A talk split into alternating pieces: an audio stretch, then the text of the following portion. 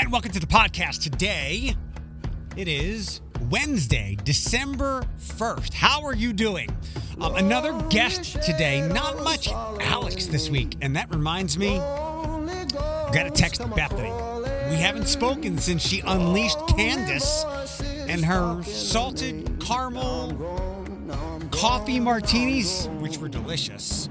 Yeah, since Alex hasn't been on a bunch this week, we haven't been able to uh, recap the Thanksgiving Eve party get together at my place. It was just, uh, there were nearly as many dogs as people, but some of my closest friends Alex, Bethany, uh, Josh, our engineer here, who pops on the podcast every now and then, and uh, and Ashley. Ashley, who we don't see too much anymore. We don't hear from on the podcast because she is a big wig. She is now super miss corporate um, over at the hotel, but we still love her.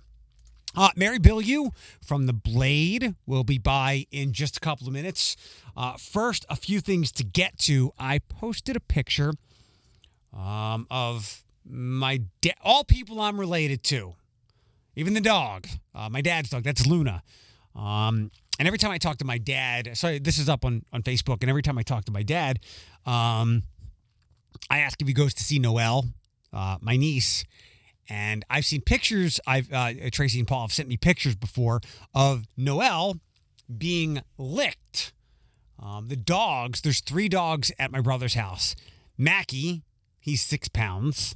He's an interesting looking fellow. Coco, who is like a ghost. Like sometimes I forget that they have her. She's like my Diddy, very independent, hangs by herself, minds her own business. Uh, and they also have Manny. Manny looks like a little fireball. So my love of dogs that came from my mom was also implanted in my brother as as well. Um, those are all his dogs now. He we had dogs. We had dogs all of our life. Uh, my dog Jasmine was there. So Noel gets licked a lot by uh, mostly Mackie, and I guess Luna, my dad's dog, likes to lick Noel as well. And I asked him, I was like, how does she feel about that? He's like, she she doesn't seem to mind it. She's a little more reactive and giggles now. She's what, four, five, five months old, born in July or so. Um, and I was thinking, it's a good thing she's okay with getting licked because, oh, I'm not supposed to talk about family stuff on the podcast. This is fun stuff. This is not private business. But if Noel was to come out and had an issue with uh, with dogs and getting getting kisses from them, basically, if you don't like dogs, you're not going to last for long in that house, or maybe even mine as well. Um, there is another parade I came across. It's in East Toledo during the the streets you would expect right around uh, White High School, but that's going to happen on Saturday. Uh, Battle for the Badges is back this year, and those TFD and TPD hockey players, and it's 20 bucks to get in, and the money goes towards their charities, each of their charities, and then that gets you into the walleye game later on at night. So 20 bucks is a great deal for that. And those uh, TFD and TP guys, TPD guys, and maybe girls, are uh, they're not weekend warriors. They are really good hockey players. Uh, I visited with some of them before, so that is a great event. That's back, twenty bucks to spend at the Huntington Center. That's enjoyable. What else did I want to get to? Um, a girl named Tom. This is now probably the third time. I know I've mentioned it for the on the air on the third time. A girl named Tom from Pettisville. Don't know where that is, but they're on the. Uh, it's it's a sibling trio on The Voice. They're coached by Kelly Clarkson. I don't watch the show, but I'm happy to pass it along. They have now advanced even further. They're in the top eight. Becca Grace, Joshua, and Caleb, a sibling trio whose last name I unfortunately cannot correctly pronounce, so I'll let it I'll let it alone. A girl named Tom from Pettisville into the top eight on The Voice. Two more local Vax to School winners. Uh, Jenna Lutz or Lutz and Meadow Styles, both Toledoans, score $10,000, which is what? A class at higher education. Mm-hmm. Speaking of that, um, I saw Penta tweeted something. I believe they were working with some local factories. It's up on my show Facebook page. They were working with some local places to do some boxing and add and add an extra body, extra hands. And I'm sure somebody out there was thinking, those poor kids working for free. Um, this, I think, as many things are, but we forget about this because we like to speak broad, broad in broad terms generally, and we paint with a broad brush on way too much. Um, maybe they are getting paid by whoever they're doing some work for. We don't know, but I, I and again, maybe they are. Um, and I know there's people out there. They should not be working for free. They're someone else could be doing that job and be getting paid. They should be getting paid. Oh, okay, let's let's take it on a, again, situation by situation basis. Maybe they are getting paid. Maybe maybe not um, the exact amount as what a regular worker would be, but I do know they're getting invaluable experience on the job in a professional environment that is outside of Penta, and they're maybe even they're probably even doing some networking as well.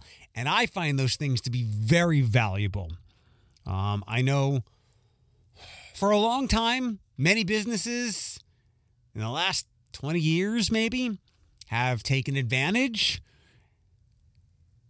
of interns and they got those interns doing work that they should have been paid for.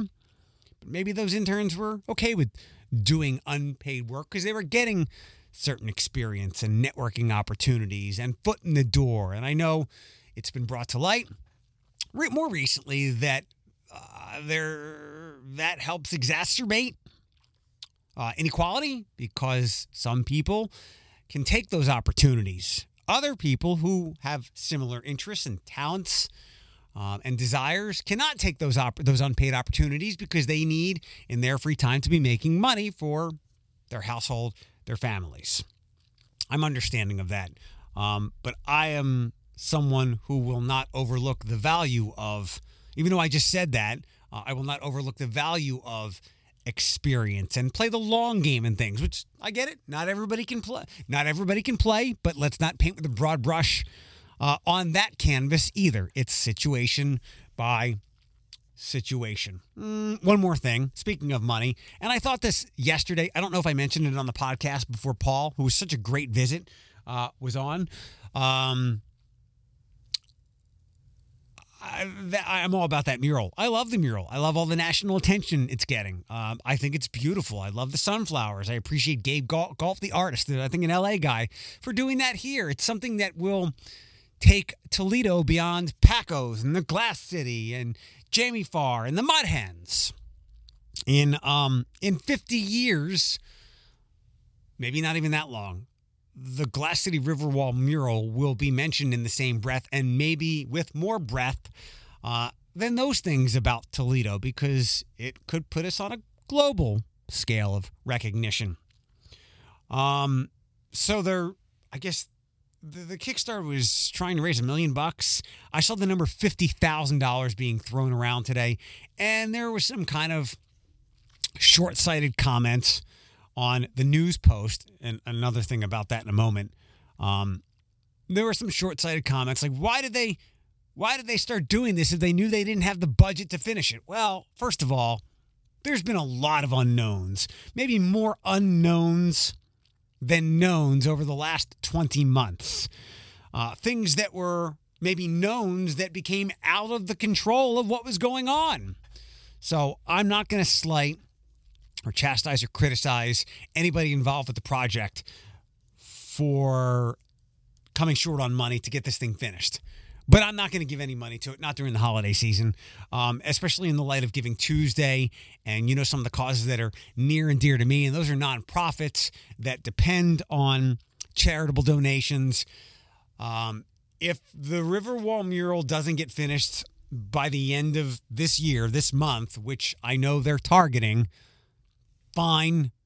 Uh, I understand there are deadlines that I might not be privy to that it's got to be done for, but I can gather that those things will not be the end of the world.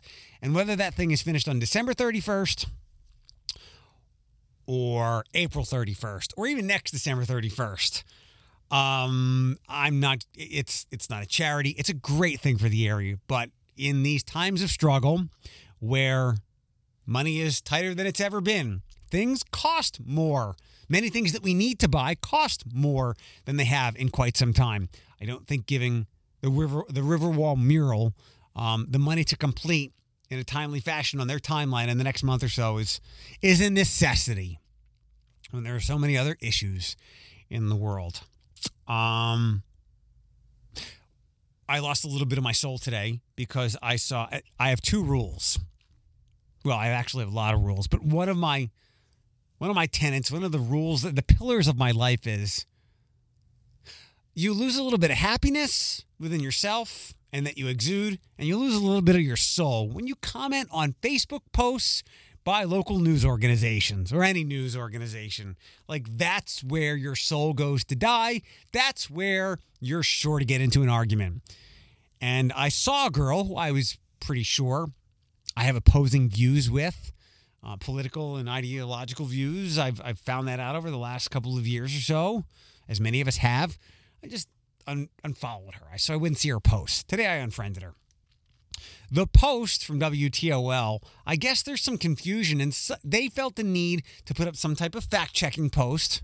And maybe this was pushed down from their national owner, Tegna. Um, not everything comes from the local news people that you see on WTOL on their posts or on their sites. Um, there's some national initiatives. But there, the post that wound up on Facebook that got lots of comments, that even got a comment from me, and I tried to be nice about it to that girl.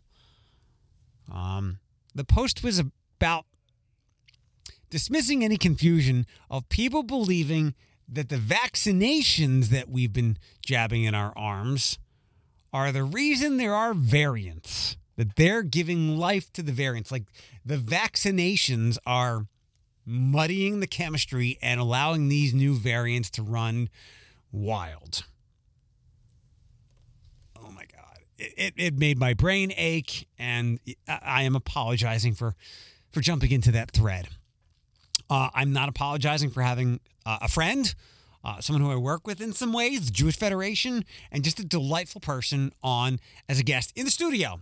My friend Mary Bilyeu, food editor, food empress from The Blade. That's good. All right. Well, we're recording. Okay. so, what are your uh, what are your thoughts on on our fine establishment here? It's nice and warm and cozy because it's cold out today. Really? So I put my jacket on because I thought it was cold, and the, the HVAC system in this building is is terrible. Mm-hmm. Um, it's like it breaks physics and science. Oh, jeez. Cause sixty eight. One day is not the same sixty eight two days later.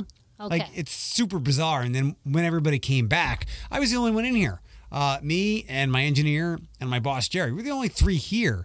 And then everybody came back in October, October-ish. Okay. And there became thermostat fights. Oh God. Everybody got used to their own temperature in their own home, or fighting with their family members over the temperature at home. Yes. And suddenly you come in here and you have to have new fights with different people. Well, like I figured out how to game the thermostat, and I could just feel it out. And for the most part, I I dressed appropriately for work. It was more. I don't ever want to be hot, mm-hmm. um, because that's just that's uncomfortable. But because 68 was different Monday to Tuesday, 68 was also different in this studio as it was in the K100 studio. Like Right. 68 for me was like 88 for them. Well, and you've got you've got the window. It would make a difference whether it's a cloudy day like today, whether the sun is coming in. Nope. Not, No? not a, nope, nope, nope, nope. Humidity wasn't a factor. Not a Nothing? thing. Not Okay. a thing. All Like I right. said, it defies science. the only good thing is, like, I can open that door up a little bit. Mm-hmm. So uh, when we had like a, a late a late summer, Yeah. it was nice. I could open that up, hear some birds, hear some arguments in the parking lot every now and then. Makes for good radio There you go. ambiance. yeah, we don't have the most high tech building or We'll anything just like we'll that. just do the, the, the color play by play here as they're fighting in the parking lot. It's kind of why we're getting a gate too. I mean that you, that that gate's coming in because I guess there was like some gunfire as somebody from K100 was coming in, Oh God. uh, and I would always be when I was coming in for the morning show when I was getting in here 3:30, 4 o'clock. I would always like just keep an eye out because sometimes people will traipse through the back area from the shopping center over there. Yep.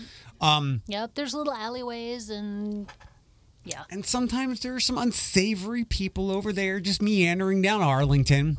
Uh, do you you have you been at work? Do you have to go to the building every day? I go in on Monday mornings and then I go shopping and do food prep and whatnot because I do usually Wednesday photo shoots.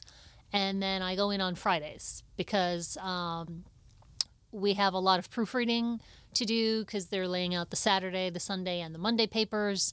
And so I go in and I help with that. What's uh? I've never been in that building. It's kind of historic. It's very historic. I want to say it's an it's an official landmark. Um, so when you talk about you know heating and cooling issues, you know I can sit at my desk and freeze, and I'm normally cold anyway. Um, but you can go around the corner into the newsroom as opposed to the features department, and it's even worse. But then you go into somebody's office and you're like peeling off the layers because it's so. Do they have like the cozy. the old uh, like like boiler heaters? That I can't tell you. That I don't know. Okay. I just know that I dress to always be cold at work because it's either cold, they don't have the heat on, cold, the heat's not working properly, cold, the air conditioner's on. For whatever reason, I wherever I am, I'm always cold. Are you comfortable now? Yes, I am. Do you need any water? Um, It's too late now. I mean, I'd have to Yeah. stop the podcast, but I just figured I'd That's throw the offer out there. Um, I appreciate that. we that was thoughtful. we didn't get to. Uh, do you, do you have a list? I do. I made one up. All right, well, just sit tight. Okay. Uh, do uh, do you treat? We didn't get to talk before Thanksgiving. That's fine. That was my, my bad planning. Um, I always appreciate the time you can make for me. I, I enjoy our You know, conversations. anytime I can, I will. Um, is Thanksgiving like your Super Bowl? No. The Super Bowl is your Super Bowl. Well, I thought of asking you that question because I mean, for I would for everybody, uh, Mm-hmm. Thanksgiving is such a big deal around food. Now, there's other things I guess people do big Christmas dinners, the Super Bowl, Yes. but then I'm like, well. Mary can make anything. Like you're the food empress. Like everything for you could be a Oh, Super Bowl. I forgot my tiara. I No, no, forgot no. my tiara. So, what is Thanksgiving for you? Um, personally or professionally? Because they're two different. Well, for work, for pres- professionally, it has to be the Super Bowl, right? Professionally, it, the from about September to January is the Super Bowl. okay. There's there's Halloween, there's Thanksgiving, there's Hanukkah, there's Christmas, um, there's New Year's Eve, um, there's Which is the- championship games that I'm hoping my Wolverines. Will we can talk in. about that. it's on my list. Wait, but the what- Super Bowl is coming up. I want to say February because they keep extending it because they keep extending the playoffs. Mm-hmm. Um, so yeah, this this this whole season is my Super Bowl. All right. Well, let me put you on the spot. Which is the biggest one for you? Like, if you have to nail one of those, it's got to be. Th- it's got to be Thanksgiving, right? I would put Thanksgiving and Christmas in a tie. They don't Okay. call this Holy Toledo for nothing. So, What? What? what what's so so? Christmas is a big thing. What's so meal worthy about?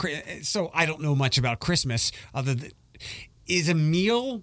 Is a meal just over? Is an important big meal just overshadowed by Santa presents and family? Depends on your family.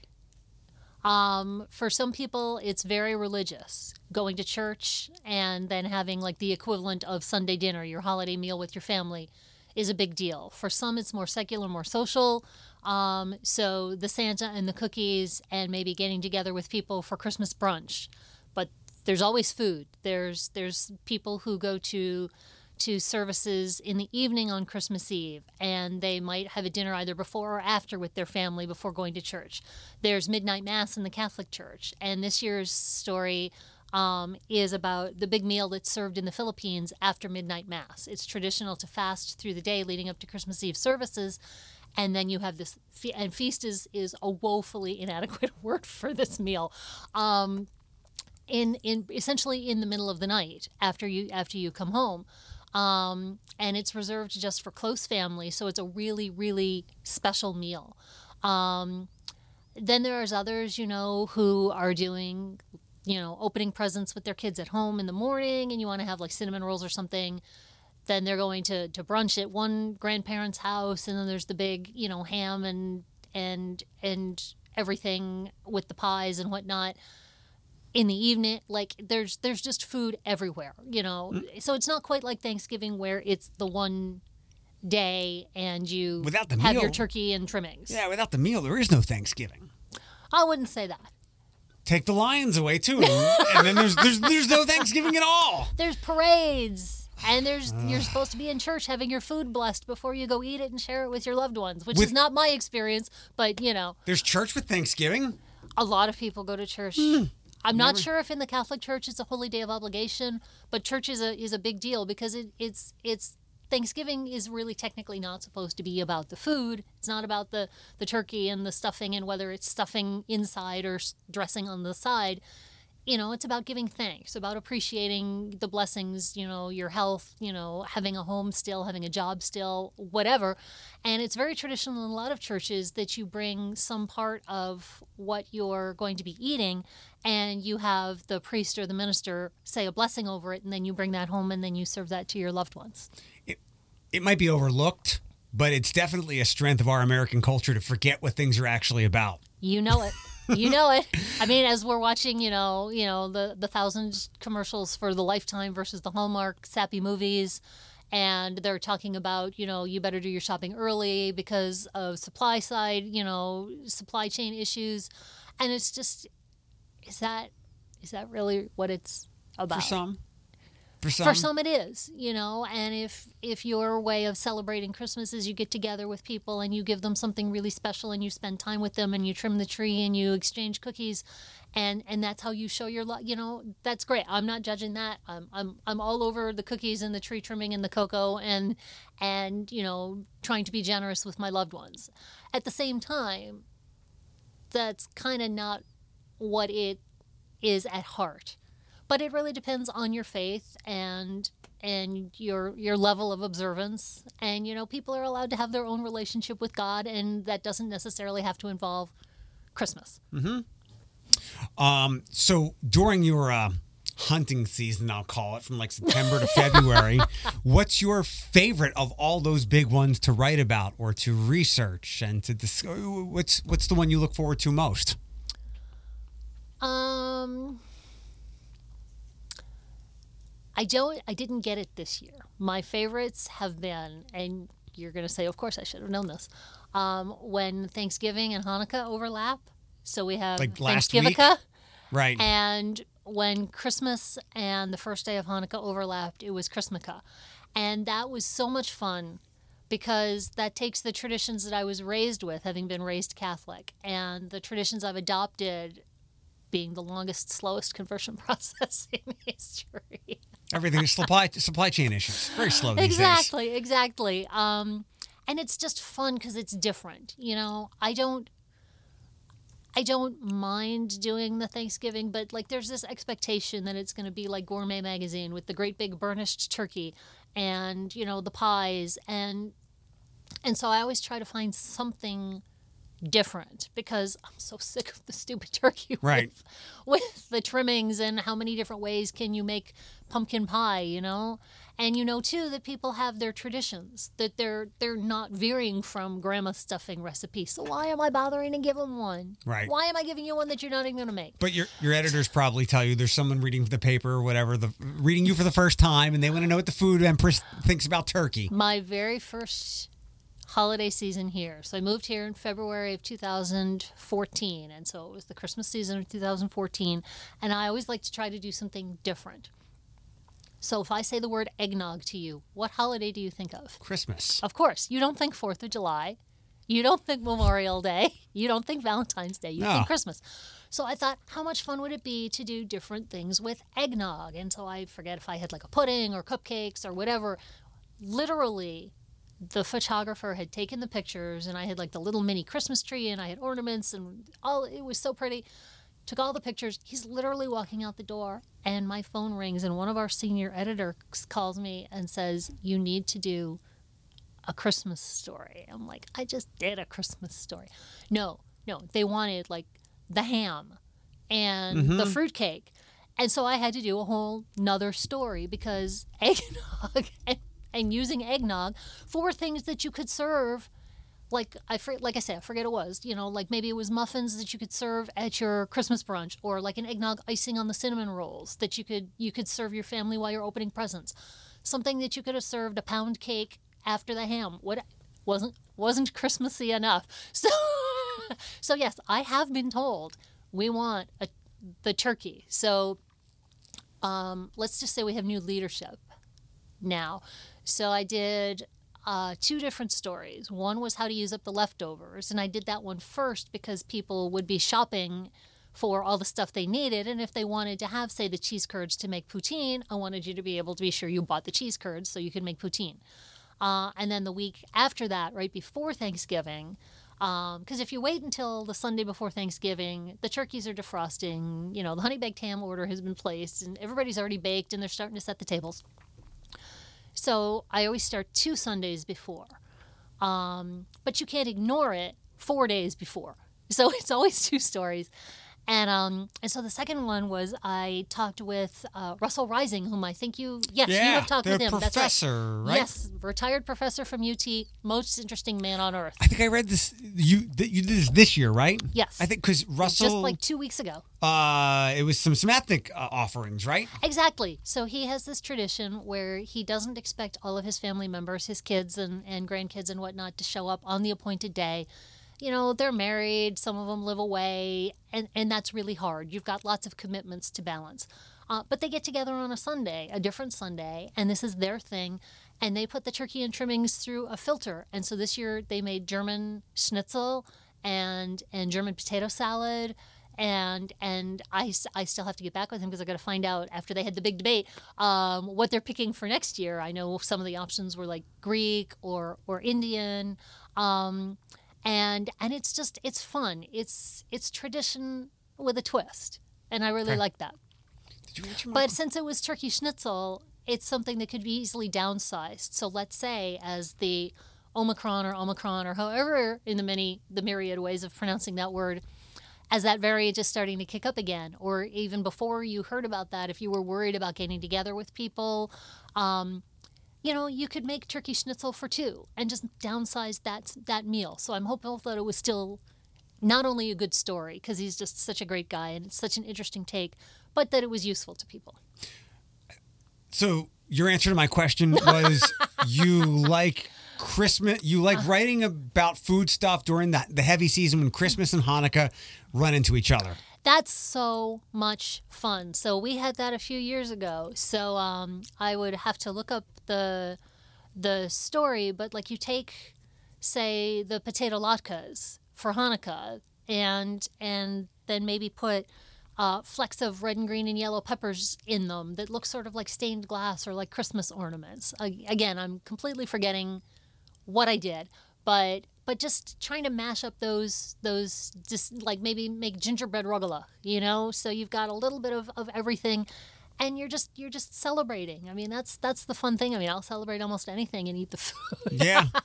Yeah. Now the super bowl is a whole nother issue. Oh well let's not do that yet. That's okay. like that could be next month. Yeah next month. Okay. Um i did want to run by you. Uh yes. my grandfather made really good potato latkes Okay. He did them, I think, for Passover, but also for Hanukkah, and it was the kind oh. of thing where I would eat like seventy of them. Good for you. And yeah, because you know you got you you got to celebrate this once a year. You're allowed to eat this. Well, artery clogging food. I don't know if his were that artery clogging. They might have been. Now, my grandmother, his mm-hmm. wife, made a grilled cheese that it just got to the point where, with me being a kid, I'm like, Grammy, I can't do all that grease. And she would have to take a napkin to it. Aww. And literally was like a grease colored napkin oh, that was at one point like napkin texture, but now it was just pure liquefied. Did uh, she cook them in oil or butter? Both. Really? if you're going to do it, do it right. um, but I don't recall my grandfather's pa- potato latkes being that way. So I was talking to my dad today, yeah. and with you coming in and with it being Hanukkah, I asked my dad if he had my grandfather's recipe for, for potato latkes, the, the ones that he made. Yeah and he was baffled by that. He doesn't know if it's still in the house because my dad's in, in, in, his parents' house now. Oh, okay. uh, he said he'd look for it, but he also thinks that most of my grandfather, my grandfather did a lot, a lot of cooking. Mm-hmm. Um, he thinks I like to hear that. He he thinks my grandfather did it basically out of memory. So my dad, who's not the nostalgic type, he's like, why can't you just look it up on the internet? I was like, David Weisberg's potato latkes are not going to be on the internet. He's like, but there's going to be something similar. So I'll just say, if you have a eh. recipe that you want to, if you can give me a good potato latke recipe and a kugel recipe. I love kugel. I don't like the super cream cheesy kind. Okay. You like more savory, or you just don't want so much more noodly. goopiness? Yeah, so much gooiness. I like Okay. it was like more more crispy, um, more well baked. I made kugel latkes one year for Hanukkah. Send me that. So I took the the kugel the kugel noodle cheese cream mixture for those who have no idea what we're talking about, and scooped it out and fried it like like latkes, like like pancakes. Send me whatever you got. Okay. I- I it's funny that you you mentioned this and particularly the recipe for this because you know Marshall Goldstein? You probably do, but I'm going to ask. No, I don't know. no, I don't know.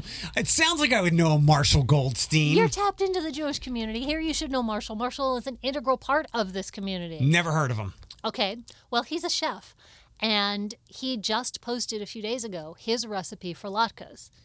And On Facebook? Yes, Let me, indeed. let me And he said, a recipe shared is a recipe that lives forever. I commented, of course, yes, it kills me when people guard their secret recipes like national security treasures. And we had a whole conversation, and he says, Well, you should write a column about this. I said, Marshall, I already took a picture of your post so I would remember to, to Write write, a a, column? column about this.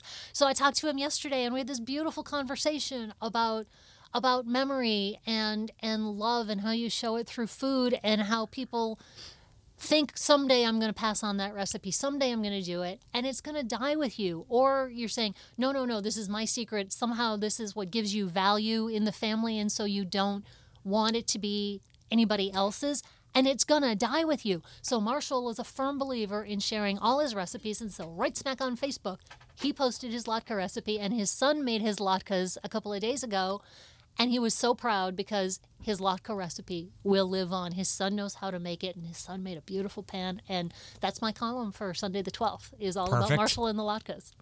So can I have that, and then any general potato latke recipe, and then also uh, a kugel recipe? Okay? Um, I found Marshall, Okay. but because I'm not his friend, uh, the most recent post I can see, which also looks delicious, and you're Mm-hmm. also uh, you're tagged in this. It's interesting how Oh. Facebook knows that that I'm looking you up and you're sitting here. Hmm. Hi, Mark. Uh, his taco matzo tacos and matzo nacho nachos. Oh, I haven't seen that. Y- you're tagged in it. Look. when did he do that? From March 30th. Yeah. Oh, no wonder I don't remember. Okay. Um, Those look good. so here's his latke recipe. For all of you here who can't see this, I'm going to show So he posted the whole page with his latke recipe. Three medium potatoes. Don't peel.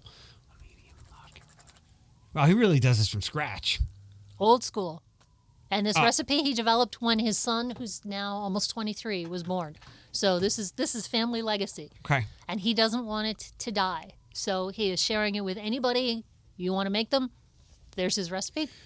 Go friend Marshall. He's a great, I did. guy. I did. Okay. Meanwhile, my grandfather's potato latkes. Yes. The recipe is dead uh, with him, apparently.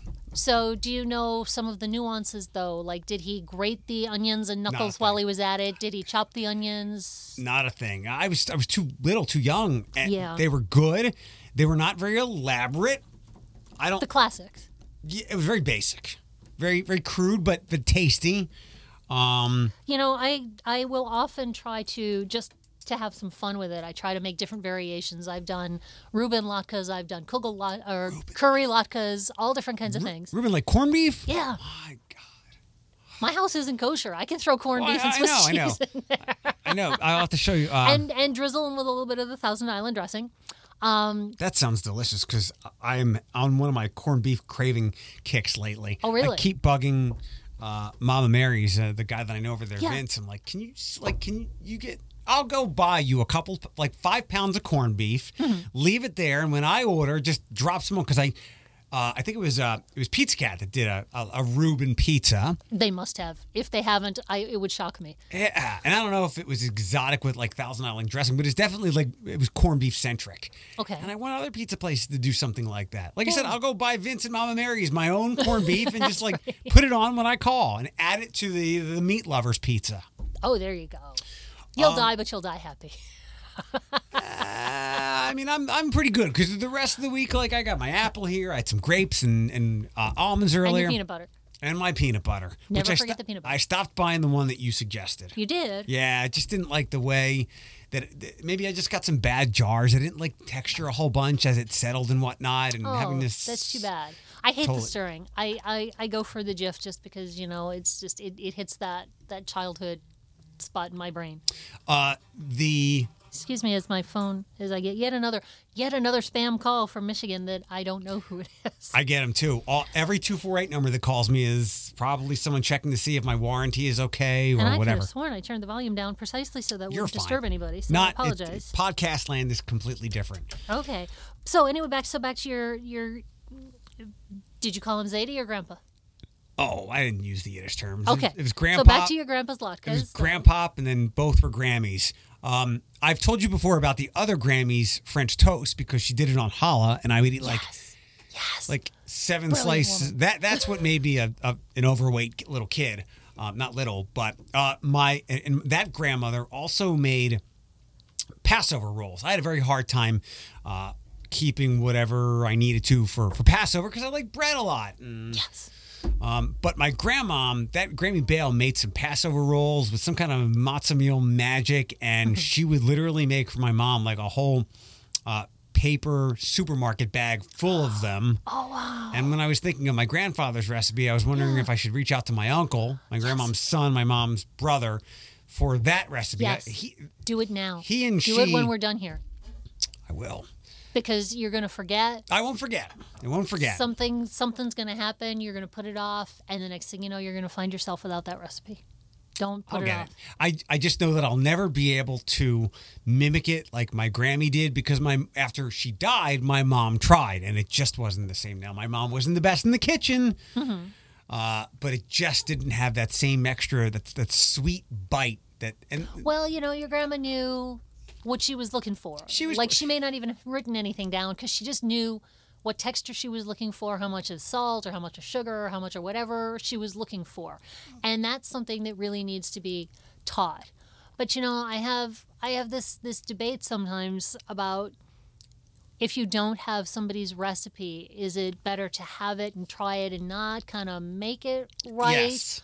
Or is it better to Make to not own? have it and remember it? Because like my father loved his mother's bread pudding, and she always made it by using sliced bread and putting it in a loaf pan. And I've tried more times than I can count to try to make it. And the custard always kind of sits in the bottom and and it's never what my father remembered. And I've made a thousand other kinds of bread pudding because I love bread pudding. And my father would order bread pudding if he ever saw it on anybody's menu. Like his his mother would never have put any kind of whiskey sauce or any kind of thing like that. But he ordered it anyway. And and it was never right, but he was never disappointed. Like I think he was still because he was ordering bread pudding and having that connection with his mom, I think it was still special to him, even though it was never going to be, he was never going to eat her bread pudding again. I would take the recipes rather than trying to figure it out on my own. You, you were mentioning things that I'm sure my, my Grammy definitely put in those Passover rolls. Mm-hmm. I was also thinking they might have been like uh, like ashes from her drags of cigarettes as well.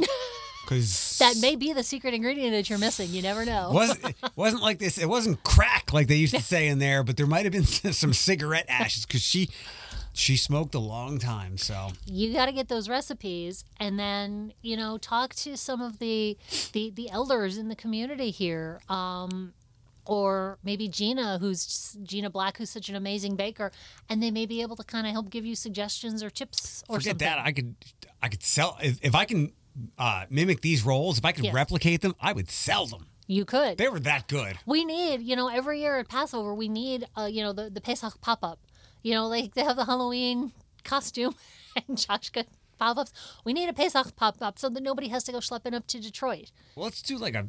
We'll get Hallie. We'll talk about this, I guess, in our our outdoor programming meeting in a couple of weeks. I was so eager. Are you going to go distribute goodies on the 12th? Yeah, yeah, I'll be there. Yeah, I'll, I'll be there. We'll have I- fun. and I did. It didn't even dawn on me. I'm like, oh shit, it's gonna be cold that day.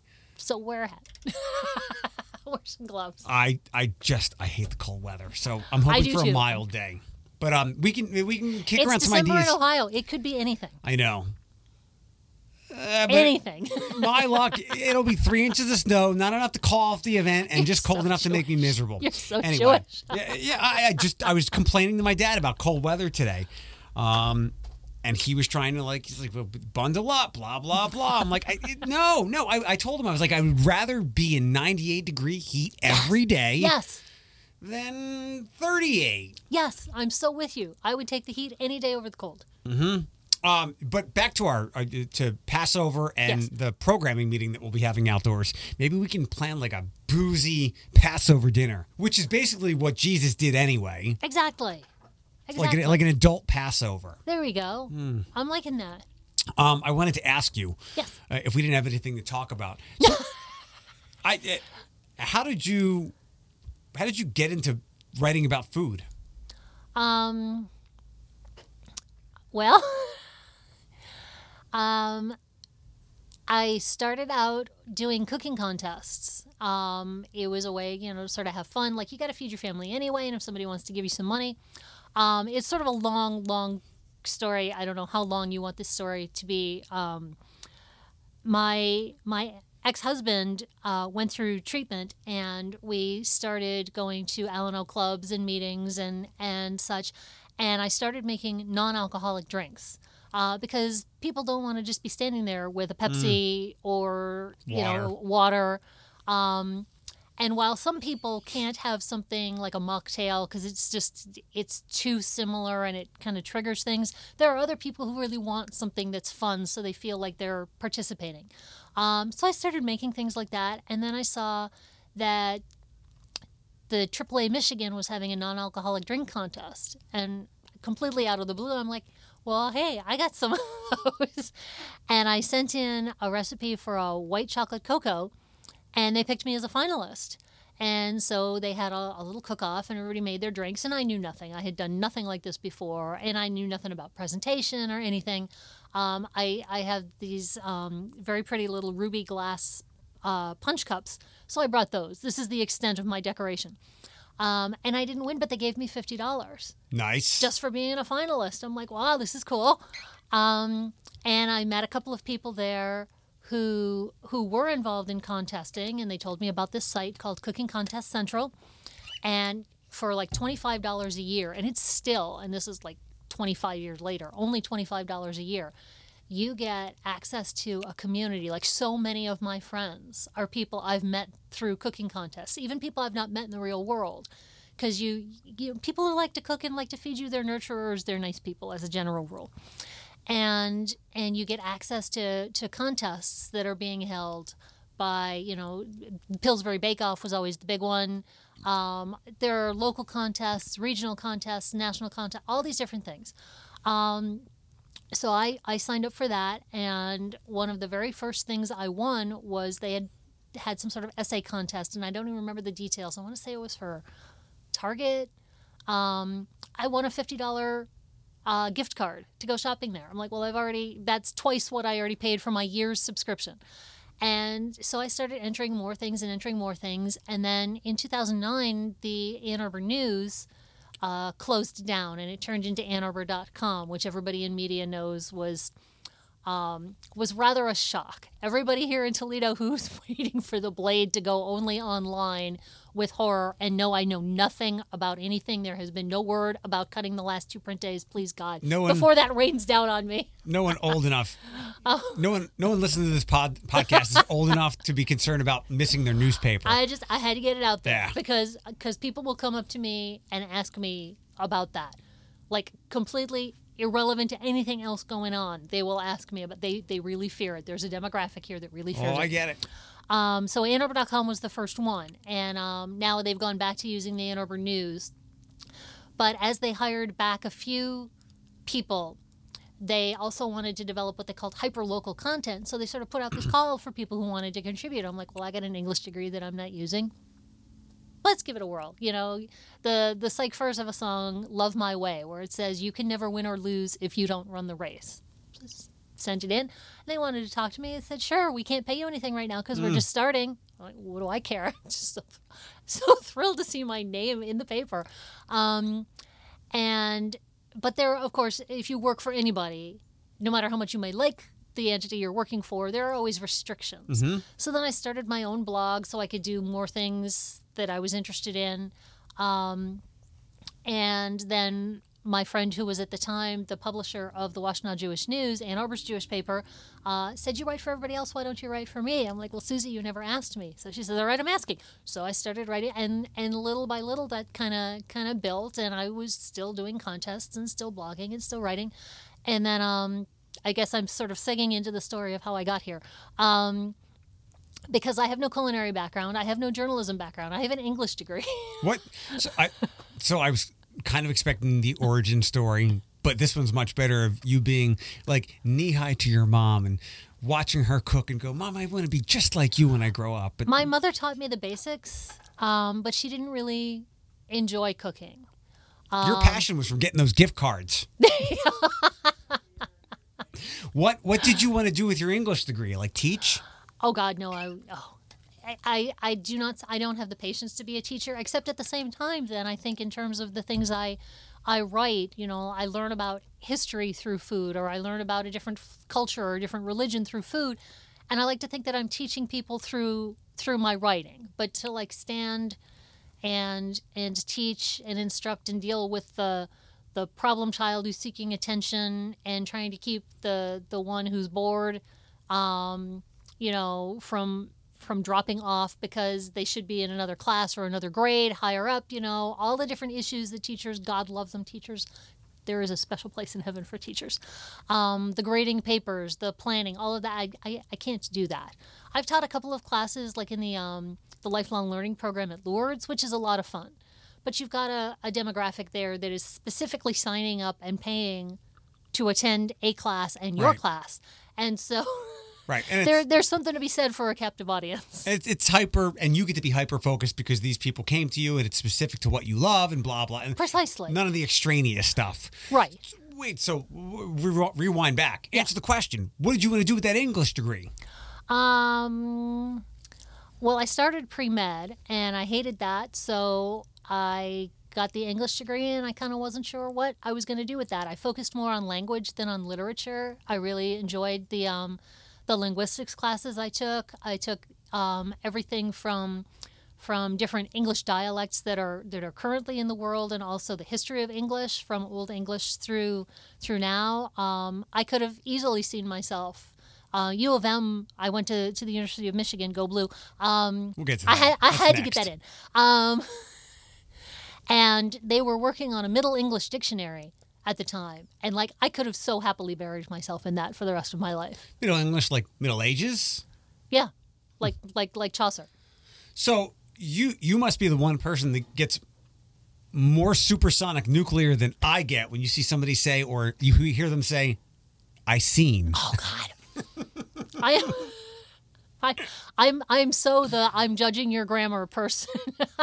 I'm too nice to say it, but know that I am.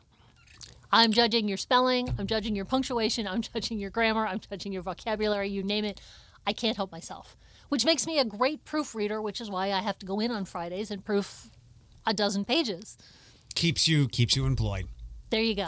What did you? oh, I also have a whole folder on my phone of all the different things I see on television or or as I'm reading, you know, like in the doctor's office or anywhere I go. If I see typos and misspellings and things, I have a little folder on do my you? phone. and when you die, it'll be released to the world. yeah. I like that. Um, what I did- try not to humiliate or embarrass people. I don't want to hurt anybody's feelings. So like if I see something sometimes there was and and I won't get into the specifics, but I saw something one time a misspelling on a site that is all about education and should have known better. right. I'm not going to call them out. I'm not going to be the obnoxious jerk who calls them out publicly, say on Facebook or on Twitter, and shares it with the world. I message them. Please fix this. Have you seen on th- on 13's website now? They have a little thing at the bottom, a little subtext that says, "If you see a, a, a an error or a typo, please let us know."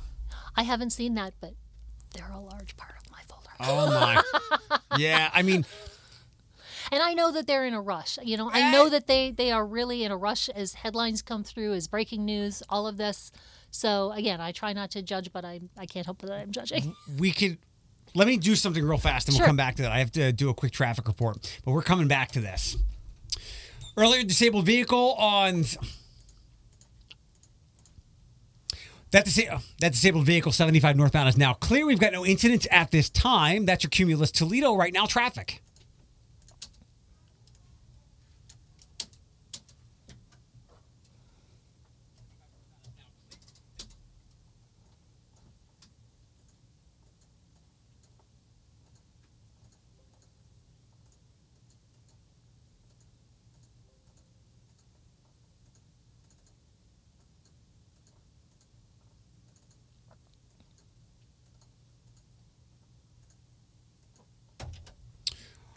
All right. Um, You know, when I'm home, I always, and we do this, I'm always amazed at how you multitask. But now that I'm watching you with the screen and the microphone and the buttons and the, I'm just astounded. it ain't that hard. It's not rocket science. I'm smart, but this is very easy. Don't say that. I- I it, could- it looks so impressive. I could teach. Uh, I mean, I, I'm not the Wizard of Oz here. I could teach the dogs to do this. Um, so I, please, I'm going to tell you this right now. If you see me misspelling stuff, Yes. it's because my brain is working faster than everything else. Going back to the I'm very smart thing. Yeah. um. So it's usually just carelessness and Mm-hmm. and haste because I'm an extremely good speller. I always took pride in that when I was a kid. When you're talking about like the speed with which they have to get things up online at news sites, Mm-hmm. Right. Um, I have some thoughts on that. Okay. Uh, what are they? one, one, I used to be like, what about or yeah, but guy on Twitter or whatever. But then I've, I've tried to move away from all of that stuff. I lost a little bit of my soul commenting on a TOL post today, but I just, really? uh, I, that's the bastion of losing your soul. That's the bastion of lost souls. But something just, it was somebody that I, one of my Facebook friends said something, but whatever. Okay. With the news sites, like, yeah, you're the bastion, like, you're the zenith of journalism. But the world's changed over the last 20 years. Mm-hmm. And while they should be held to a higher standard, I also realize that many of the people who work at these organizations, who are my friends, Yes. who are posting these things, have grown up in the era of autocorrect. Of course, and and texting and Yes. you know and LOL and BRB and and you know R U Yes. as two letters. So yes, it, it's um, the the English major in me wants to talk about how our language is devolving, but I do understand intellectually that it is evolving. I you know, I heard something within the last couple of years because I would hate slang and it just bothered me because I always was someone as, as a young adult, I always wanted to expand my vocabulary and I would get the dictionary.com word of the day and I'm like I'm never going to Oh, use this. but in I I'm not a slow reader, but I'm a slow reader in the sense that I go like I started a new book today. Hmm. I will constantly be looking up words just to make sure like I know that definition and I want to make sure I use it correctly. So I take a lot of You're a conscientious reader yes as opposed to a slow reader. correct. What are you reading? Yeah, What's like, the new book? Uh do you know who Walter Isaacson is? Yeah. Uh, he apparently has written a book uh, about a, uh, a a woman scientist who is uh, going to take us from understanding and like we learn in school how DNA is so important. Right. Well, she's going to take us into RNA and gene editing. And I've read those kind of things before, like the futuristic things. Mm-hmm. Uh, but this is different because this is more scientific, less philosophical, I think. Okay. Um, I forget her name, Jennifer Doudna. But I like Walter Isaacson. Yeah. Like his Da Vinci book is a read I go back to all the time. For those who might not care about that, he wrote the Steve Jobs, the, the seminal Steve Jobs book, Okay. which is probably more in pop culture. So I like using big words. I like words that are different. Um, and I heard a couple of years ago somebody said language is constantly evolving, but you you put it really well. Um, our evolution has been devolving mostly because of the slang we've always taken from what I'll say is is like hip hop, urban. Like we have Mm-hmm. But is that really a, a de-evolution? I mean, it, see, that's the thing. Is like we purists, you know, who who who are so finicky about grammar and like I will proofread a text, and if I see, God forbid, that I missed something, I'm horrified. You know, I've made a mistake or that my thumb has hit the wrong the wrong key and I didn't notice it. Um, so there's a part of you that wants to say that it's devolving, that we don't speak in proper sentences anymore, that we can't spell but this is this is this is a continual process it's always evolving and maybe you know like back when i was back in my day um, there was a lot of talk about esperanto you know the communal language that had little bits of all the the popular languages and it would be very easy to learn and it's easy to spell because it's spelled the way it sounds and all of this that would make it you know streamlined so so perhaps you as two letters instead of two words um, is more concise, is clearer. Um, you know, if you look at somebody who's trying to learn language, and there's always those memes, you know, about the the bow and the cough and the through and all these these O U G H mm-hmm. words that are all pronounced differently. Or you know, if you remember, There. the- do you remember the I Love Lucy episode when Lucy was pregnant? Little, little too old for me. Sorry. It's in reruns. But you know, Lucy was married to Ricky, and Ricky's first language, of course, was Spanish because he was Cuban, and and she ultimately signs up to to get a proper English tutor because she doesn't want all this this this vernacular for her precious child. She wants him to learn proper English, and she's trying to make the point to Ricky and has him read this little storybook that has you know the bow and the through and, and all these things and all these different and you know you just think it's so hard well if we still are looking at english as a worldwide language as one that's viable even though it's being overshadowed more and more by other languages why not make it easier for people why are we giving them this this this commerce this this language commerce that's so difficult I don't know. It's so not- is it is it devolving or is it just changing and old crotchety people just can't get with the program I, I think I think it's all those things. Like I, I think it, it- there's an evolution, but I think it's also devolving, and I'll make my argument for that in Mm-hmm. A second. But when I hear like the one that pops in the head is like you've seen the word F I N N A, Yeah. finna, Yeah. like I'm finally going to do that, Right. Um, and I think like it, it's something that I wish. Look, the black community has a lot of issues with how they've been treated forever here. so this is like low down on the totem pole, but I am totally here to stand up when they have achieved so much more equality to go, white people have been stealing your words forever and not giving you credit for it. Like I think most of this like like so much slang, I think I seen has evolved from hip hop lyrics.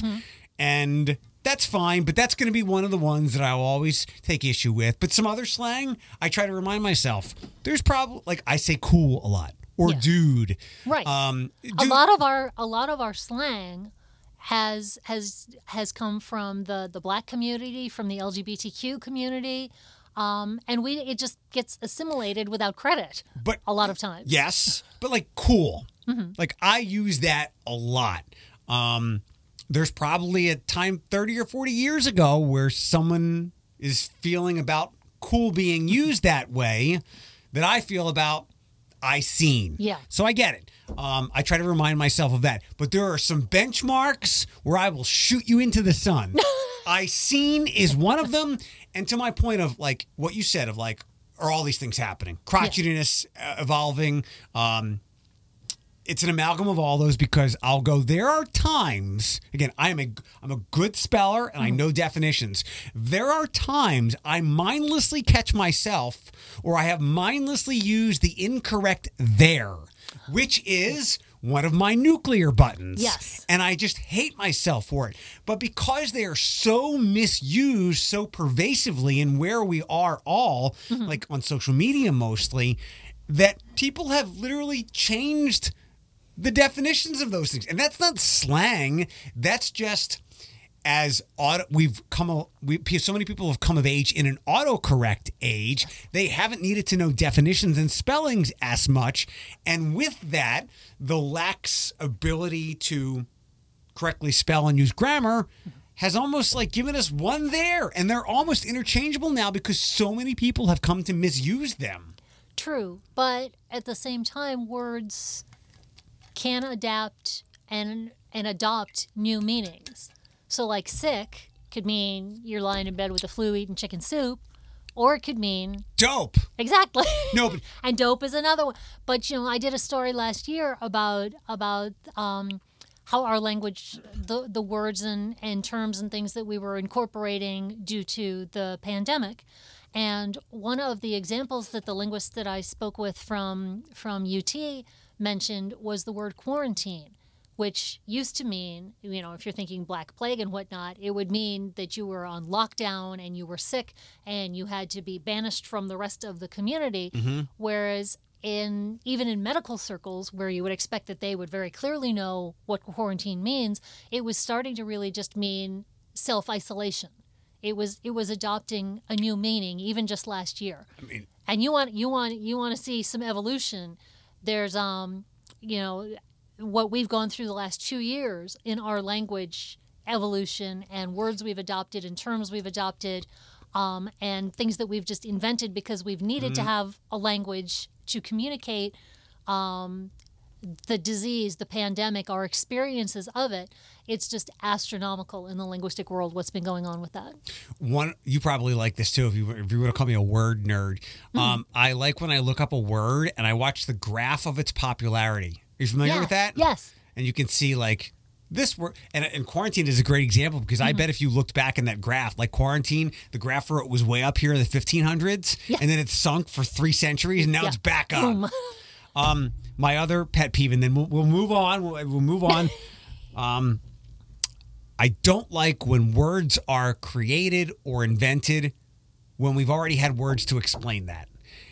The current one I'm done with, and they usually always all they come from science, and then they get applied in the business world, and they become hyper buzzwords in the business world. The one that I am, uh, I just can't take anymore. I'm going to throw my phone. Is when I see and hear people use the word scale. Can we Ah. scale that? Can you grow it? Yes, you can absolutely grow that. But people who want to add 20 points to their IQ talk about scale and growing and sizing and blah, blah. But again, came from science, used, overused by business now. I hate when we have words that we already have something for, but we make up new ones to flash off our, pardon, flash our language dicks.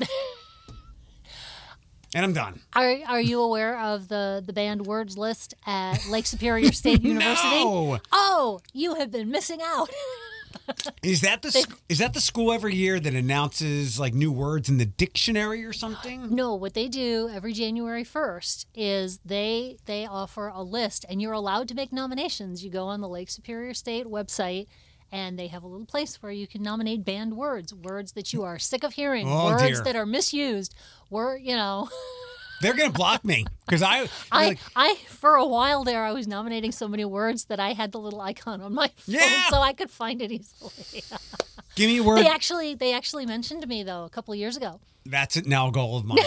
Gi- before we get to Michigan stuff, give me a word like I've given you scale, and I see. Give me a word or phrase that gets you irate. Oh, God, I was so bad on the spur of the moment. Um, flavor profile. Just say flavors. I get it. You're like there. I'm a word snob, and like I like to use unique and different words. You're a word snob because again, you want to show off this thing you stole from somewhere. That that is just like a, an invented phrase. It's just it's so pretentious and it's so Mm, That's the word I'm unnecessary. for. That's Thank why, you. like you say, there's already a good word. Here are the flavors. we don't need to talk about a flavor profile. okay, so you uh you're not I've disliked when it came to Michigan or Ohio State fans, Mm-hmm. and I would always say I, I would find Michigan fans more intolerable. Really? Yeah. Why is that? Um, and I just had this discussion with a friend of mine today, and it's softened over the last couple of years because the Harbaugh thing wasn't working out as people had hoped. And again, Yes. life is so much about expectations. Expectations and hope can be Kill you. like yes, yes, like it, you just stab a knife in your heart. Y- yes, like Hope. uh, A friend of mine just asked me sh- the other day. She's like, "Have you ever read read Viktor Frankl's Man's Search for Meaning?" I'm like, "Absolutely, I have." You've read that book, right? I have not actually. You need- no, it's a I know very it's on my list of, of I need to hang my head in shame Yes, books. Bad Jew. Yes. and you only need to read the first half. Uh, b- but basically, it, it's all about him being in concentration camps and how hope got these. The people that had hope lived and survived. The ones that didn't died.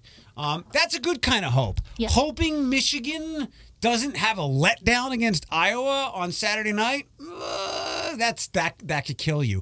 But for a long time, I It think could, except at the same time, I'll be so grateful for If- last Saturday and so grateful for this season as opposed to last year's two and four. Um, that, And- that, you know what? I'm I will be disappointed if they don't do it. But I I I'm still on the positive hope right you, now. you like I Harbaugh needs, and these are these are kids. Kids can't manage their emotions. These most of the these kids playing college football are six years beyond eating, still eating glue. Well, you know, that's the thing, and it, I, as as much as I am in front of the TV watching and rooting and all of this every every week, I do I do always say all the time, these are kids. Mm-hmm. Like like the the athletic department's budget is riding on the shoulders of a 19 year old kid. You know, hopes and dreams and and vilification and blame and And all of these things are riding. You know, it's one thing for him. You know, he was the quarterback during some of my years there. So, you know, he's my age. It's one thing for, you know, somebody who's pushing 60 to be, to be having, you know, the weight of the world and he's being paid well for it. It's another thing for these kids. You know, the oldest ones are what the the, the fifth year seniors at 22, maybe 23 because they got a buy last year. and that's like a on. that's like a fifth year player in the NBA. Mm-hmm. But um, for a long time, and again, it, it's softened over the last couple of years. And you have a great perspective about them going into this weekend because most people will be completely disappointed and angry and fire Harbaugh, and all, that's just fans in general. But I think when they finally got Harbaugh after Brady Hoke was right before him, Yeah. right? Um, I think that they they had touched heaven. And while he's done great things, he's a really good coach. I think he was never going to get what people wanted out of him and the Michigan football team, which was it needed to be win, lose, win, lose every year, if not win all the time against Ohio State.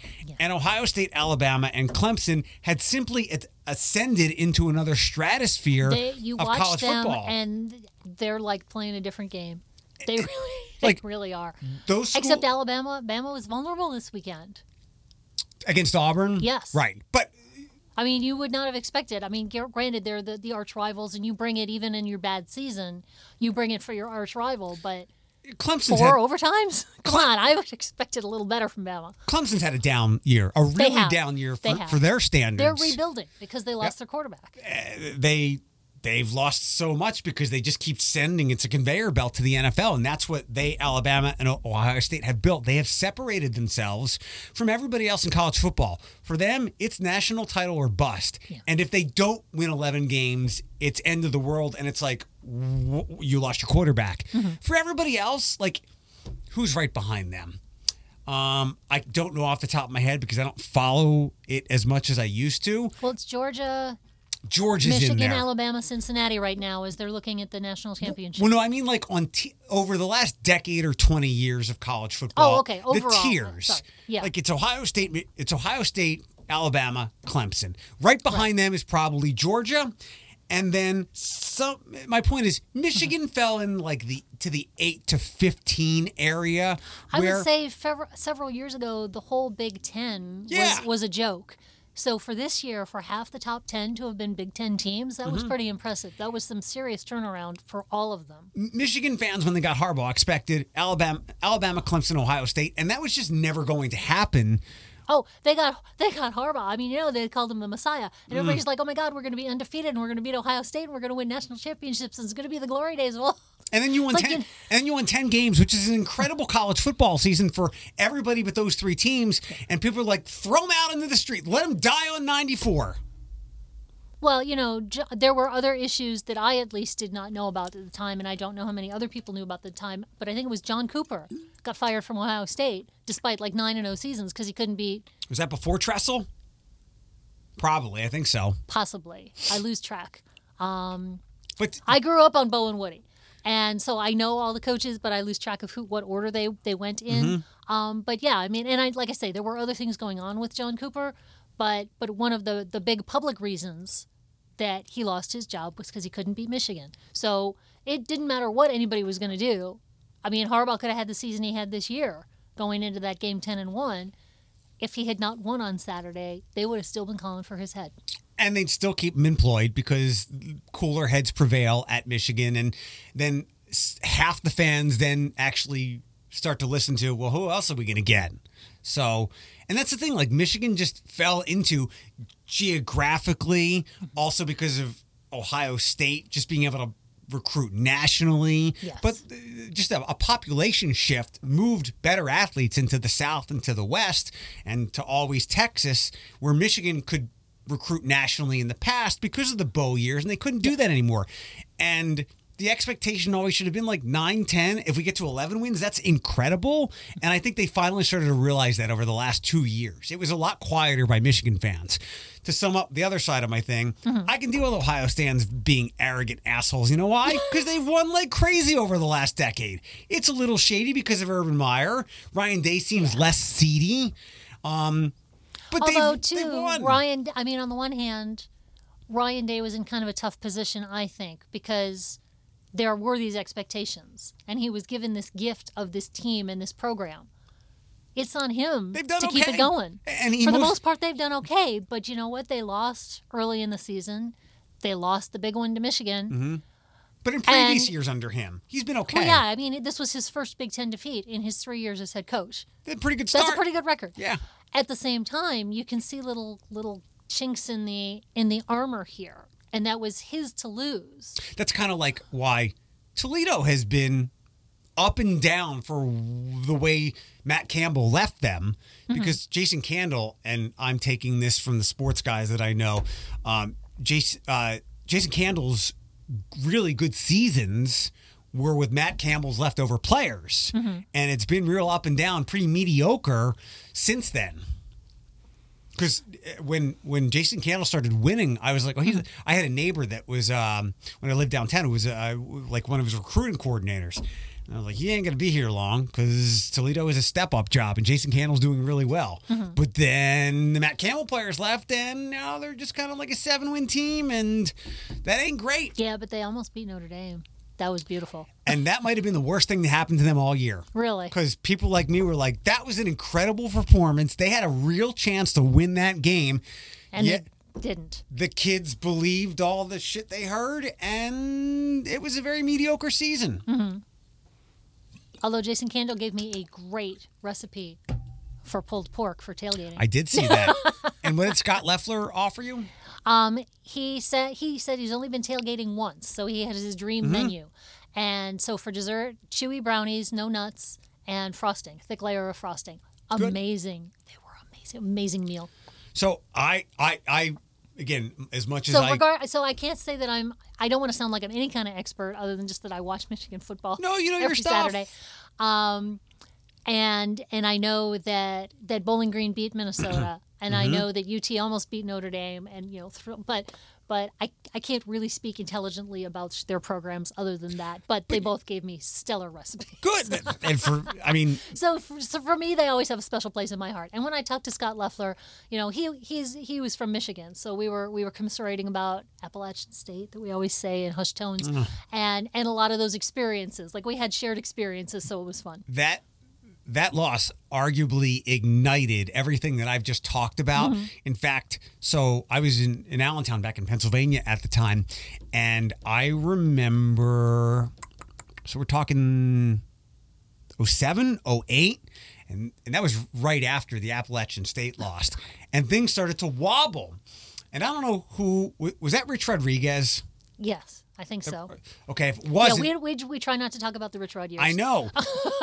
and They were they were such an anomaly and just not not the Michigan way. I have I have what I think is an inflection point for so much of this discussion, and I think Yes. you you might remember the player. So, at that time, um, I was starting to get into Pennsylvania high school football, not on my side of the state, but outside of Pittsburgh. He played at Jeannette, and I actually went and watched him because I was covering a local team at in Hershey uh, for high school football, and this kid played before. And as a coworker, a guy I really looked up to said, guys, I saw an NFL player playing against high school kids. Terrelle Pryor. Remember, ah, yes. I always say, and I, I think Rich Rodriguez took the Michigan job thinking he'd get the quarterback, and that quarterback would be Terrelle Pryor. Yeah. And when he went not to not not just Michigan, but to Ohio State, like you just throw the cards up in the air. So, but um, I hope Michigan wins on Saturday Thank you. because um, I'm kind of not expecting it. Like I was a really good football team. Mm-hmm. And again, you're talking about kids. These kids just won the biggest game for their fan base in a decade. And by the way, You it's don't all, know. You don't know how much it meant. I was in tears. Yeah. I, my I was sending video to my son of like the last minute so he could experience it too. And it's only been like two wins in 20 years, I think. But Yeah, it's been a, it's been a bad millennium. We've got a total of three three wins this millennium. But it, like I say, I was raised in the Bo and Woody years. I was raised, you know, with with Lloyd Carr and Gary Moeller and all these guys, and it maybe it was not your year, but it was a game. There was always something on the line. There was always something of value. There was there was always that that chance because like I said earlier, you know, even in a bad year, you you bring it for this game. This game means everything. And when it's just a oh please God don't let us be humiliated. And it, it, it's really depressing. It's been 10, 10 years, little by little, of oh I got we hope I hope we win this year. Oh I hope we win this year. I hope we don't lose too badly and this year. th- there you go. And then you watch them beat the crap out of Michigan State, who beats the crap out of us, and you're like, oh God, how bad is this going to be? And then you see that they get they score first, and then you see they're up by one point at the half, and you know from the past ten years, don't don't let it sit in your heart. Don't hold on to that hope, please, because you know something's coming. And to see it happening, and to see another point and another time, and and it's like, oh my God, oh my God, I've, I've lived to see it. Oh my God, they're they're you, And they did it. that You just don't know. that dissipation you talked about with the expectations is why I want Michigan to win Mm-hmm. because everybody got their expectations in check. And it's funny, since I've been here, I've watched that happen. And I remember, at least for most of the games that I've followed, Mm-hmm. um, when it really, lo- when Michigan was really, like, it was like a bit, like when they were doing barely eight win teams. Um, those were seemingly the most competitive games they had against Ohio State because maybe they had just gotten up for them so much. But I've been saying going into this weekend, I thought this was the best Michigan was playing while they were a really talented team going into this game. Mm-hmm. And I know everybody was scared as hell after what happened, like you just oh, talked about, how Ohio State ran Michigan State out of the state. I had written a column, and my my deadlines are really early because they they they start putting my page together the Sunday before the Sunday it's published. So it's got to be in the Friday before that Sunday. So we're talking you know eight nine days early. So we had not yet played Penn State. Um, Ohio State had not yet played Purdue, the the you know this year's Giant Spoilermakers killer. and and Ohio State and Penn State had, or Ohio State and Michigan State had not yet met. So I, I went in with this column like for the first time You had no in a long time. You were blind. I'm thinking, we may do this, and then they played that game, and I thought, oh my god, what what's gonna happen? So when you expect the worst, too, it was just so glorious to see it. I I hope they they they they beat Iowa. I mean, I would love to have them take that championship. And it's nice that it's Iowa because I mean, on the one hand, we've already played Wisconsin, so we kind of knew them. But because the Big Ten is no longer the Big Ten, it's the Big I don't know, it feels like 36, and there's too many schools and schools that don't belong in there. Um, we didn't get to play Iowa, so there's something to be said for that. If you can, if you can beat Iowa, then that's one more team in your conference that you've beaten to say yes, we really did earn this. We really did mm-hmm. deserve this championship.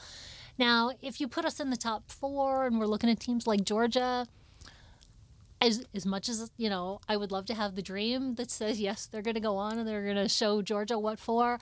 You know, I'm a realist. It would just be fun if they could move on. Some of those But- teams lay eggs. there every every other year there seems to be an egg laid by a playoff team. In fact, I think Ohio State laid it against Clemson a couple of years ago. Mm-hmm. Um, I have a perverse I have a, a, a perverse theory for Michigan moving forward, but I'll back up Mm-hmm. um, with the championship game. Yeah. Uh, Ohio State needs Michigan to win so they can Yeah. get a New Year's Day bowl game Right. um, which has been weird. And I know Michigan Michigan was rooting for Ohio State to beat Michigan, State, so it's been some Yeah. weird like, bedfellows like for the we, last two like weeks. we needed Ohio State to beat Michigan State. But so now they need, you know, somebody needs us to beat somebody else. Ohio the- State. Oh, Michigan so needed. Ohio State to beat Michigan State right. So they So they could did, beat thank. Ohio State and win the division. But here's my perverse calamity for Michigan fans. Yes. it, if they win and if everybody who is favored wins, Mm-hmm. uh, so you're gonna have Georgia, Michigan, Alabama, Cincinnati. Now it's not going to happen. I guess it could. Anything is possible. Um, but I guess everybody would stay as is if everybody wins. I would imagine so, unless there's like a hugely decisive win that Yeah. might cause somebody to, to nudge up a little bit. Um, but I would imagine that if all four win, where they are ranked right now would stay the same. Because I would, and I would guess, as they like to say, if the networks had their way, you want Alabama and Georgia in the final. Although, are they in? No, they're not in the SEC title game. I don't think together, or maybe they are. This is where I lost all my sports stuff. My point that is, I can't tell you, uh, but it, it sounds like they should be. it would be some kind of fu from this state if somehow Michigan winds up playing Cincinnati Yes. and Luke Fickell in the semifinal game Mm-hmm. and they lose. Sorry. Throwing daggers. So you lose to an Ohio team and you lose to a guy who actually did a pretty darn good job in the interim at Ohio State. True, true. I'm I'm not going there right Okay. now. I'm hoping that we win on Saturday, and then we'll see what happens. Okay. And I think Alabama. And I think that ten year horror story, you know, until this past Saturday, kind of kind of gives you some perspective. I don't like you hear hope, but you don't I, count. I don't hear it. I'm a Philadelphia fan. Like I, I've, I've dealt with this. Like I went through four straight NFC Championship losses for the Eagles and all kinds of discipline because they have always, like, Philadelphia has a problem uh, and a self esteem problem with New York, and they should because it hasn't won as much as New York and now Boston. And to your point, why I know that pain. Um, I grew up um, in the 90s when da- the Cowboys were really good and the Eagles were sputtering. Um, there was the thing an Eagles coach an Eagles coach would always keep their job as long as they won at least two games every year against Dallas. It was a successful like season. I'm like, coach. that's ridiculous. that sounds asinine. But that's how much that game meant. So I understood that kind of emotion. Yes, definitely. It's transferable. You it may not be your team, but you understand the pain. All right. I think that's enough. We've gone 70 minutes. Oh wow. Did you have any? Did we cover anything on your list? Um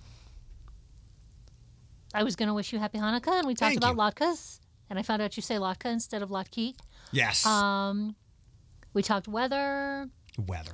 and I think I think given just the the the just overwhelming sadness of what happened in Oxford, Michigan yesterday, I didn't know if we were going to touch on that, but I'm I'm hoping that that this was a nice diversion from from that. You know, I I have been to Oxford, not that I have huge ties to it, but I lived in Michigan for 35 years. So as soon as you hear that that this happened in Michigan, you know, it, it hurts. Actually, I think that's that's where I got my first dog from. Really? It's. I I just remember going to the area where the palace was, and then going. Twenty five minutes north, and I felt like I drove so long I should have been in Flint, but I wasn't, and I think it was Oxford. Yeah, that sounds about right. That's that's it. But you know, last year during the the pandemic, I said um, to one of our senior editors, um, I I felt like it was a little frivolous to be you know writing about food and you know cupcakes or whatever while this this horror was going on all around us, and um. And he said, you know, first of all, people are hunkered down at home. They need to know how to cook and how to feed themselves and what to do with so their pantry. sourdoughs. Yeah, Is that what exactly. Yeah. Um, but he said too, you know, and like you know, when you you're on social media and they talk about the the cleanse, you know, here's the picture of the cute kitten, just to cleanse your timeline. You know that that's essentially what I was I was Yeah. giving people. So I'm hoping that that's that's what we gave people today as we talk about football and latkes and and the Passover rules. You got to get the recipe for the Passover rules. That's what I was telling uh, uh, Paul Cosman. You know Paul, right? Oh, I love Paul. Paul was here yesterday. I love Paul. And his people asked me if he I'll have to look visit. that one up. I missed that. Yeah, because he wanted to come talk about Scrooge. Of course. And I was telling him, I was like, it sucks to not have the morning show anymore or what I wanted to build with that. But it's nice that I can sleep in. Um, I Yeah. can get what I.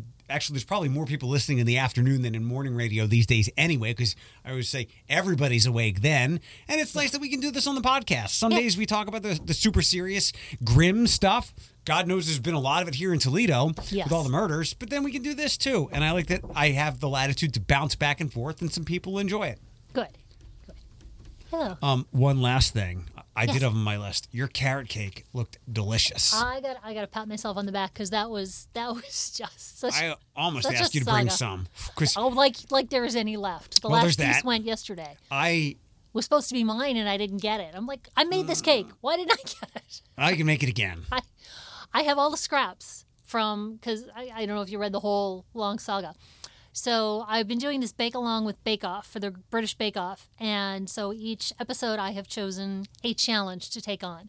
Now I had hand surgery in July, and I do not have the most professional skills. So like there haven't been any grand and glorious No cooking, no writing background. There- that's you, it. You, That's you're it. the food That's me. empress at the paper. Hmm, look at that. so so um so I've tried to pick a challenge and and in some cases not just go for the easy thing but challenge myself to try something new And um, and I've made carrot cake before, but I'm not a really good cake decorator or any of that. So I was trying to do pretty swirls and whatnot. So I make this carrot cake for the first time ever, ever, because I greased the pan.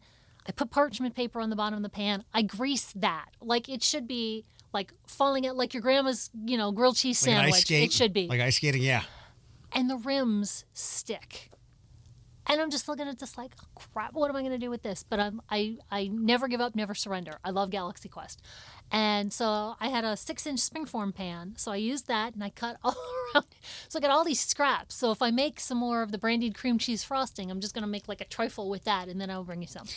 Right now it's in the freezer waiting for inspiration. I see most of your stuff, and I got to say that was the best looking thing I've I've ever seen you make to post. It looked delicious, Thank and you. I don't have a sweet tooth. Um, I don't go out of my way to get those things. And you try to eat things like almonds and peanut butter instead of carrot cake. You're a conscientious eater. I offset it with the carbs. I have a car. I have carb cravings, not a sweet tooth, but I do like it. Like your carrot cake looked delicious. Like I had the hunger pangs, and I like banana bread. I don't like bananas. I like banana bread. Oh, oh Okay. so I guess vegetable and fruit cakes, not so fruit cakes. I bananas, like, do you like them with a little bit of green? Do you like them with a couple brown spots? Do you but like I don't like soft? bananas at all. So you won't eat them at all, I- I make only if it's in banana bread. or a protein shake. Okay, I, and people are like, "Is it the texture?" I'm like, "No, it's the taste. It's nasty." because the, the as they go through the different stages, they have different tastes. So that's why I was I thinking like that maybe there was. None of them. And I've tried because it would be a great filling snack to Yes. rather than bringing an apple every day. And for the most part, um, bananas are predictable how they'll look when you open them, rather Mm-hmm. than the apples that I sometimes slice and I'm like toss it. But uh, I had one of those over the weekend. Yep. it's so disappointing. It's like when I hear somebody say "I seen." All right, we're done. Great to All see you. Thanks for coming in. It's always good to see you. Did you want to see if we can figure out the